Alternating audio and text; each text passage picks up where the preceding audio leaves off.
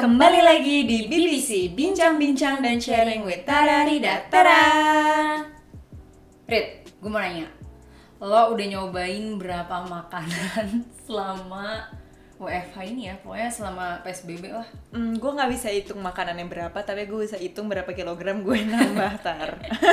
Lingkar perut nambah iya.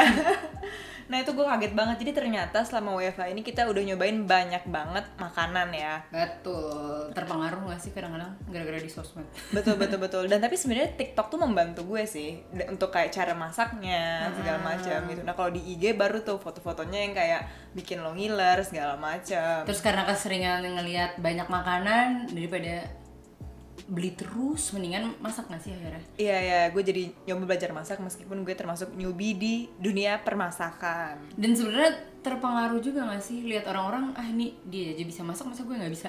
Nah, lo terpacu ya melihat teman-teman yang bisa masak gitu ya. Nah hari ini kita bakal bahas top 5 menu yang paling mainstream selama apa ya nyebutnya? Quarantine, apa? Quarantine. Gue nggak mau yang negatif vibes Iya, gitu lah. Yang penting Pokoknya kalau kita list itu apa ya? Yang pertama banget nih ngehits pas kita baru aja gue tahu yang paling Betul. yang paling happening nomor satu dalgona. Betul. Nah, dalgona tuh bukan makanan ya. Ha-ha. Dalgona tuh tapi sebenarnya awal kalau di Korea tuh makanan. Tapi Oh, yang kita iya. taunya itu dalgona tuh ditaruh di kopi Oh, buat diminum gitu kan. Nah, jadi kalau misalnya di Korea tuh ternyata dalgonanya tuh kayak manis apa permen manisan yang kering itu Iya, lo tau gak sih lo iya, dijual Sumpah, tapi gue baru tahu kalau awalnya makanan. Nah iya gitu. Nah terus gue baru tau oh bisa jadiin kopi oh gimana? Eh ternyata caranya gampang banget. Iya ya, pantesan dia tuh termasuk yang sering apa ya yang paling kayaknya semua orang hampir udah pernah nyoba bikin dalgona nggak sih karena gampang cuman bahannya kopi hitam tapi harus yang instan terus gula Iya, air bener-bener. panas susu Iya. udah nggak sih udah Iya gampang banget nah cuman itu tuh susahnya di bagian ngocoknya mungkin ya harus sabar Iya. ya tar ya. Tapi gue tuh kaget sih karena kayak kita cuma kopi gula dikocok sama air itu bisa jadi kayak gitu. Iya tinggal bahkan ya gue pun di rumah waktu nyoba kayak kita gue sama nyokap cari dong gelas yang bagus yang bagus kayak lo kata nyokap gue kayak yang kayak di kafe-kafe pas dituang dengan rapi tuh kayak wah berasa lagi kongkow di rumah. Nah iya. Terus sebenarnya tuh ya selama ini kalau kayak kita ngopi nih di kafe gitu kan.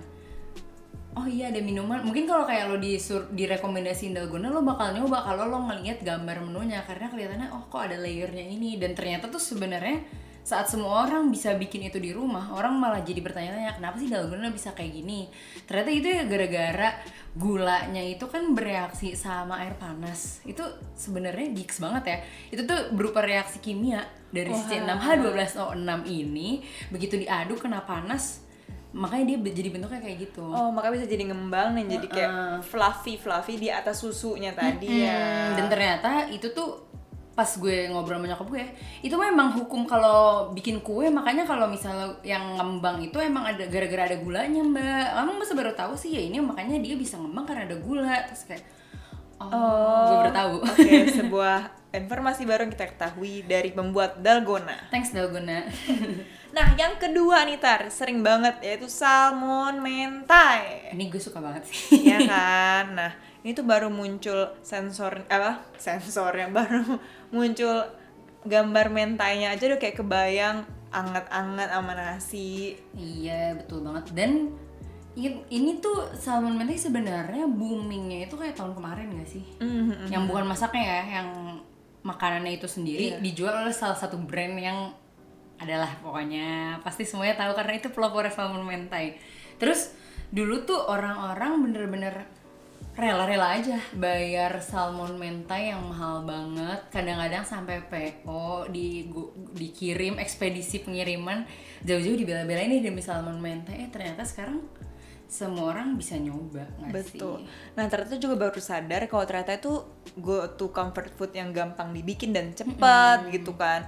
Nah tapi kuncinya tuh ada di salmonnya nih Iya, benar-benar. Gue tuh sering kan, jujur ya, gue sering banget bikin salmon mentai di rumah gue karena adik gue suka, gue pun suka, nyokap gue ngikut aja kan. Nah, terus kita tuh sempet nyobain nih oh apakah mayonesnya ya yang ngaruh? Gue udah pernah nyoba pakai empat jenis mayones jujur pernah empat. Dan pernah juga dicampur. Ternyata emang sih ngaruh maksudnya rasanya ada perbedaannya sedikit sambelnya makin pedes makin enak. Dan saus tomatnya contrary to resep-resep banyak orang mendingan gak usah satu sendok makan ya tips dari gue terus eh, sebenarnya yang ngaruh banget itu salmonnya jadi kalau lo pakai salmon yang fresh otomatis tuh rasanya bakal enak Nah, lo kan sering banget nih bikin salmon mentai. Salmon segernya nih lo beli di mana? Soalnya kan kayak males kan sekarang tuh buat ke supermarket cuman buat beli salmon Heeh. dengan adanya himbauan ini gitu kan. Untuk meminimalis- meminimalisir kontak keluar tuh lo beli salmonnya gimana nih, Tar? Sebenarnya dulu gue sering beli di supermarket. Mm-mm. pas lagi belanja bulanan kan pengen ikut beli gitu. Cuman uh, setelah gue pikir-pikir dan kalau kata nyokap gue sih pernah kayak dia nyeletuk ini ini fresh nggak ya? Kok kayaknya maksudnya fresh tapi dia nggak yakin gitu loh. Iya, ya, soalnya bisa aja kayak udah dari kemarin-kemarinnya Ah, ikannya ya. ah, terus once gitu kita nyoba. Edo kita nyari dari yang kayak jual salmon salmon di Instagram aja gitu kan. Ada tuh eh, gue belinya waktu itu di sa at samudra.33 kalau nggak salah. Samudera.33 nah itu tuh salmonnya fresh gitu loh dan ternyata tadinya kita kira ah ini iklannya doang kali profilnya langsung dari apa nelayannya lah langsung diambil. Terus ternyata emang beda fresh banget dan orang-orang kan banyak yang kayak mikir ini beneran gak sih dari nelayannya langsung jauh rumah gue di BSD gitu. Tapi ternyata beneran langsung Jadi Terus- pengirimannya emang dari situ ya, poolnya dia berarti. Iya, nah kalau misalnya apa namanya kita beli-beli di supermarket kan kena parkir ya. Kalau nyokap gue biasanya agak-agak concern sama parkir. Nah ini tuh dia flat ongkir gue juga ngerti gimana caranya dia dari laut ongkir ke tempat gue flat gitu. Tapi yang jelas ngaruh banget rasanya jadi di kesegeran dagingnya itu loh. Bener-bener. Dan lebih murah nggak sih? Jatuhnya lebih murah ya Ah malah. compare to supermarket di beberapa supermarket di BSD gue pernah nyoba beli di semua supermarket BSD jatuhnya murahan beli di online gue akhirnya backnya beli lagi di situ sih di Samudra tadi itu Oke oke bisa dicoba nih. Nah terus kalau torch sama microwave-nya tuh gimana tar bikin sama mentanya nih? Iya, gue juga udah pernah nyoba. Dulu gue belum punya torch. Gue nyoba aja kan bikin di dengan resep yang sama, bikin di microwave. Terus jadi kayak berair gitu loh. Jadi kan lo nyadar nggak sih, ya teman-teman sekalian sadar nggak sih, kalau bikin salmon, kalaupun lo nggak pakai mentega, nggak pakai minyak, lo taruh di penggorengan gitu misalnya, itu tuh bakal keluar Basah air ya? gitu loh, ha, basah kan. Jadi sebenarnya nggak perlu pakai apa, langsung jadi. Nah kalau lo di microwave, si minyak-minyak yang lezat dari salmonnya tuh kayak keluar gitu loh berair becek-becek gitu. Terus ya udah salmonnya juga nggak gosong yang kayak lo lihat di jualan-jualan orang lah. Nah akhirnya gue coba penasaran pakai torch. Nah rasanya beda. Oh gitu. rasa Ada rasa bakarannya kebakarannya tuh eh, apinya beneran nyentuh si salmon gitu. Tapi gue mau tanya deh, torch lo selain buat bikin salmon mentai sekarang dipakai buat apa? Eh, dimsum dikasih salmon Ah, dikasih mentai Berarti itu adalah fungsi pembelian torch ya guys untuk menu mentai. Ah, dan besok mau nyoba kebetulan nih mau nyoba bikin creme brulee jadi Wah, oke, kita tunggu update ya Tara. Selain salmon mentai itu ada apa lagi ya? Kita dessert kali ya, dessert. iya Dessert kita ada ini gue tahu yang tiba-tiba jadi booming tuh tau gak sih yang kayak puding panna cotta puding gitu loh Oh iya, iya, yang kayak di Gyukaku Iya, kita sebut saja.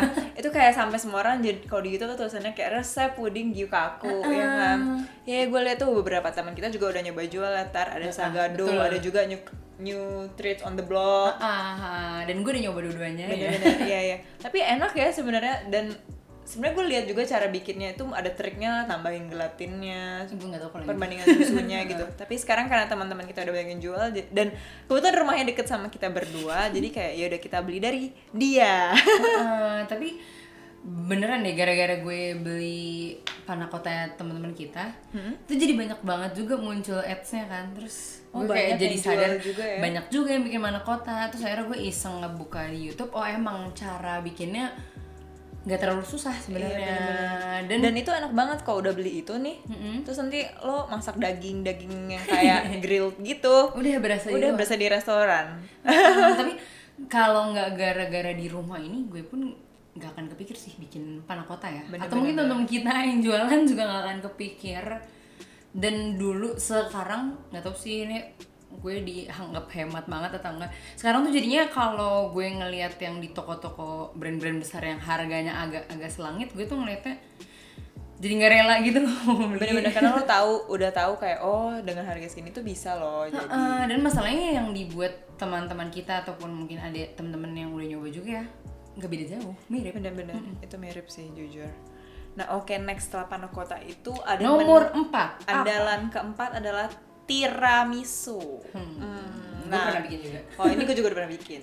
Kalau menurut gue kuncinya itu ada di whipped cream sama dipping lady fingers. ah iya Iya nggak setuju lady fingers sih Bener-bener. yang Nah, penting. soalnya sebenarnya ada dua tipe nih kalau tiramisu kan ada yang bisa lo bikin cake-nya dulu atau enggak kayak cara tergampang adalah lo beli lady finger, terus lo celupin ke kopinya, nggak lama, habis lo susun gitu kan. Hmm, bener. Bener-bener. dan itu ternyata key factor gitu loh. Jadi gue pernah waktu itu bikin tiramisu lady fingernya tuh bener-bener gue celupnya tuh bolak-balik gitu loh. Karena gue takut antar kalau misalnya nggak terbalur kopi seluruhnya si lady fingernya ntar jadi nggak berasa kopi. Karena gue suka banget kopi kan.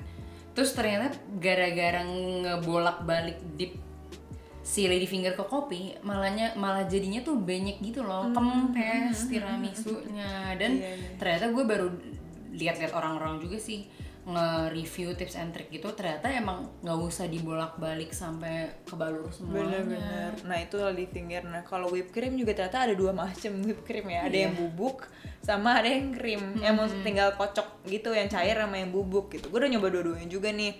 Mungkin kalau yang krim lebih gampang ya karena udah jadi terus nanti kalau tinggal ga- gabungin sama mascarpone-nya gitu. Nah kalau bubuk tuh tricky kayak lo nambah airnya harus pas segala macam. Oh, gue belum pernah tuh Nah, gue nyoba tuh terus ada juga ntar beda merek tuh beda treatment juga bubuknya. Jadi kayak kalau mau yang gampang-gampang bisa start dengan yang liquid whipped cream dulu aja menurut gue. Hmm.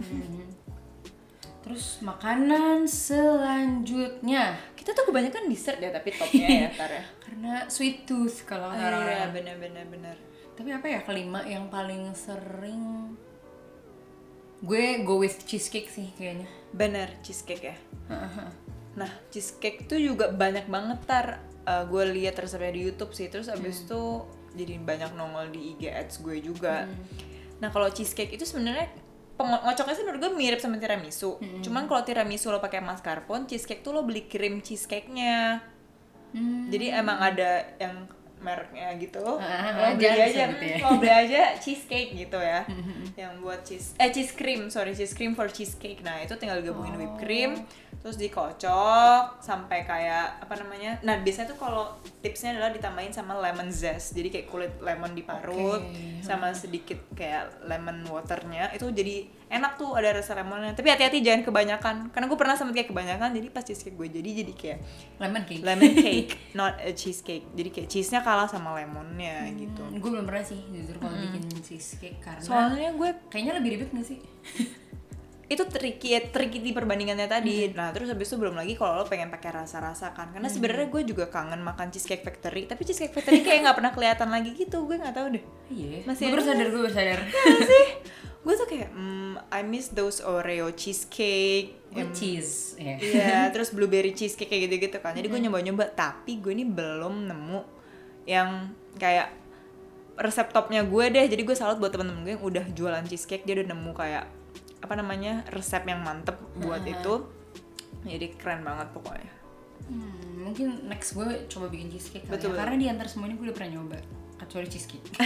tapi lo udah sering makannya kan? Iya, eh tapi jujur gue gak terlalu suka sih keju-kejuan Tapi once enak, gue salut sih sama yang bisa bikin kejunya gak terlalu enak gitu Dan Oke. ternyata, oh ya ribet bikin Berarti ini kita masuk ke top 5 kita karena cukup banyak dibicarakan selama di rumah aja. Hmm, Jadi sebenarnya ada hikmah di balik di rumah ini tuh gue akhirnya mencoba hal baru yaitu masak yang biasanya jarang gue lakuin. Karena biasanya kalau kerja beli beli beli aja gitu kan. Walaupun gue suka banget makan macam-macam hal.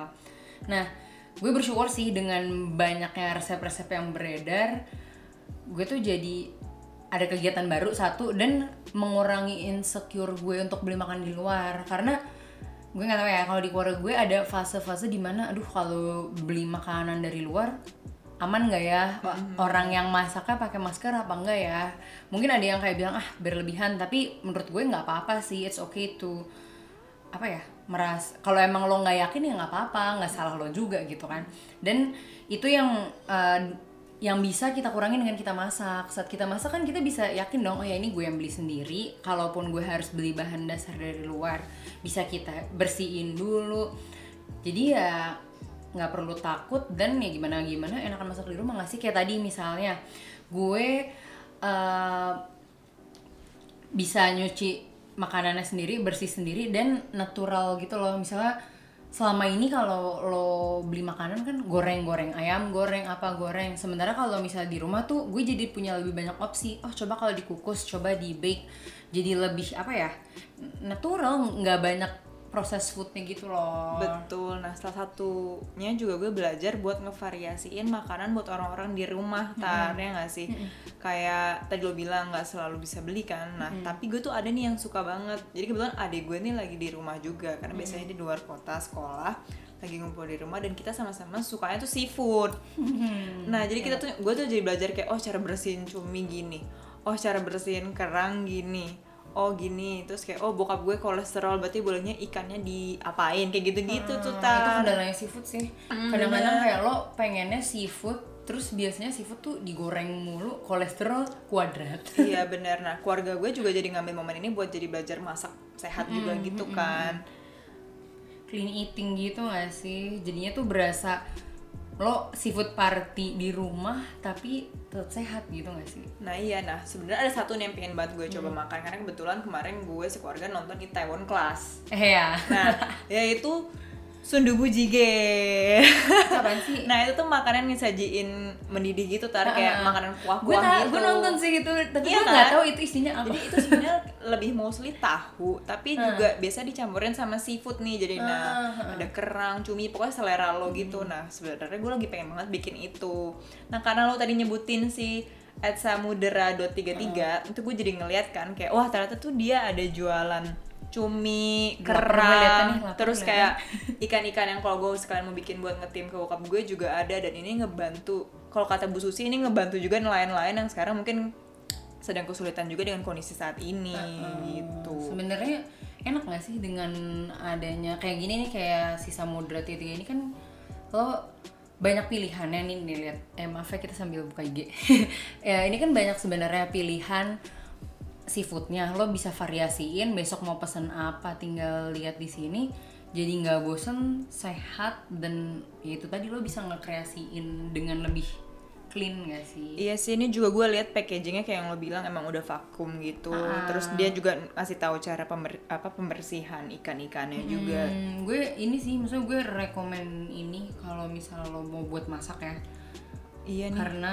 fresh dan fr- bisa free ongkir kalau nggak salah kalau lo pakai salah satu marketplace deh. Iya bener. Nanti cek aja di IG nanti kita share di Ah, uh, tulis Instagram sini, bbc.tada berarti ya. oke Oke betul deh. sekali. Nah kita kan dari tadi udah ngebahas makanan dan kita sambil ngetik in yang apa ngerekam ini juga kita ngeliatin makanan gitu kan.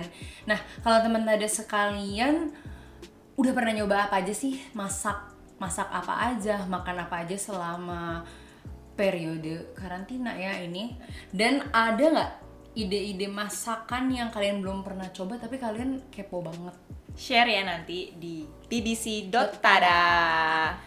bocoran aja nih buat yang nanti nge-share kalian bisa dapetin suatu voucher yang sangat worth it makanya stay tune di Instagram kita Sampai jumpa di BBC berikutnya. Tada!